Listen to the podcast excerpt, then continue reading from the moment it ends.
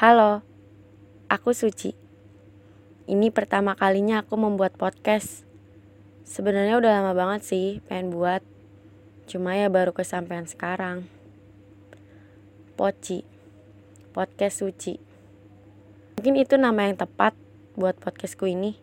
Di podcast ini mungkin akan membahas review buku, buku-buku yang udah aku baca, dan hal-hal yang menurutku penting buat diomongin dan juga sharing pengalaman pribadiku dan orang lain.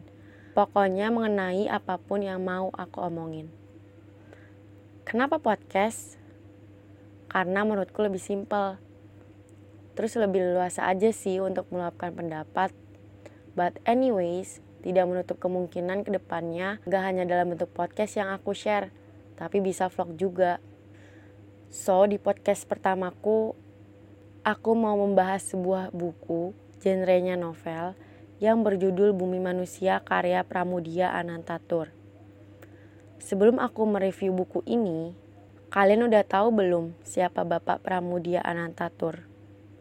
Bapak Pramudia atau Bapak Pram dikenal sebagai salah satu pengarang yang produktif dalam sastra Indonesia. Bapak Pram telah menghasilkan lebih dari 50 karya, termasuk buku yang akan aku bahas ini, Bumi Manusia. Buku ini terbit pada tahun 1980. Diterbitkan oleh Hasta Mitra. Aku tertarik banget baca buku ini setelah banyak yang merekomendasikan untuk membaca buku ini pada saat itu. Selain itu, kalau kalian lihat covernya, perpaduan warna hijau dan kuning pada cetakan tanggal 17 Januari 2011 dengan gambar empat orang sedang menaiki andong atau delman, di mana pada masa itu merupakan transportasi yang digunakan. Bumi Manusia merupakan buku pertama dari tetralogi baru yang ditulis oleh sastrawan Indonesia Pramudia Anantatur.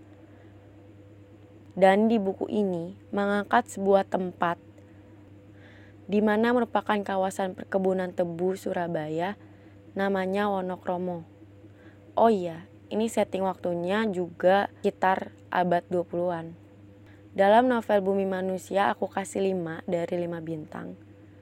Aku sangat suka bagaimana penulis menggunakan sudut pandang orang pertama sebagai pelaku utama, di mana pemeran utama dipegang oleh seorang pribumi asli yang merupakan ningrat dari tanah Jawa yang bernama Minke, Minke merupakan salah satu anak pribumi yang bersekolah di HBS. Pada masa itu, yang dapat masuk ke sekolah HBS adalah orang-orang keturunan Eropa. Di sini penulis memberikan karakter Minke sebagai seorang pribumi yang pandai. Ia sangat pandai menulis. Tulisannya bisa membuat orang sampai terkagum-kagum dan pada saat itu dimuat di berbagai koran Belanda. Di buku ini Minke digambarkan sebagai seorang revolusioner Minke berani melawan ketidakadilan yang terjadi pada bangsanya. Ia juga berani memberontak terhadap kebudayaan Jawa yang membuatnya selalu di bawah. Selain tokoh Minke, buku ini juga menggambarkan seorang nyai bernama Nyai Ontosoro.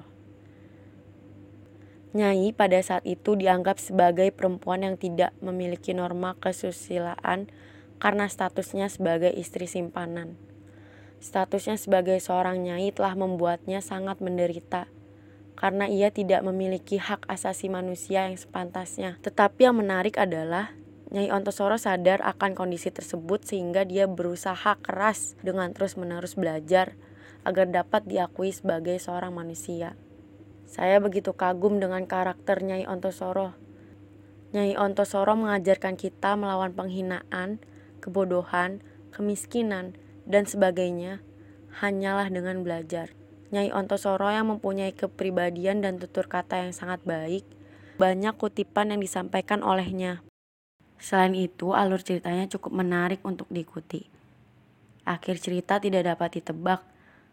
Pada awal dan tengah cerita sih menurutku mungkin pembaca akan berpikir cerita akan berakhir bahagia dengan pernikahan Minke dan analis. Tetapi endingnya, wah, gak nyangka banget sih, gak bisa ditebak.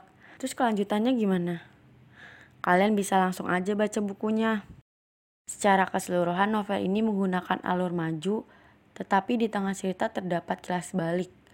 Kayak misalnya yang dikutip dari Minke, agar ceritaku ini agak urut, biar ku utarakan dulu yang terjadi atas diri Robert sepeninggalanku dari Wonokromo. Menurutku ini alur cerita yang menarik banget. Selain sudut pandang dan alur ceritanya, tema yang diangkat dalam buku ini menarik tentang kisah percintaan seseorang pemuda keturunan priai Jawa dengan seorang gadis keturunan Belanda dan perjuangannya di tengah pergerakan Indonesia di awal abad ke-20-an. Minke menjalin asmara dan akhirnya menikah dengan analis anak dari Nyai Ontosoro dan Tuan Melema. Lokalitas dari buku ini kerasa banget ketika menceritakan monokromo dengan perkebunan, aku langsung ingat kampungku di Jawa. Di buku ini dijelaskan bagaimana sebuah perkebunan, peternakan, dan perdagangan milik Nyai Ontosoro, pekerjaan apa yang dilakukan di sana, dinamikanya seperti apa, sangat detail. Kelebihan buku ini sangat cocok dibaca untuk semua kalangan remaja. Tapi kelemahan buku ini banyak bahasa yang sulit dimengerti sehingga tidak cocok untuk anak-anak. Overall, suka banget sama buku ini. Buku ini sangat menarik dan berkualitas. Gaya berceritanya juga oke. Pokoknya kalian mesti baca buku ini. Seru deh.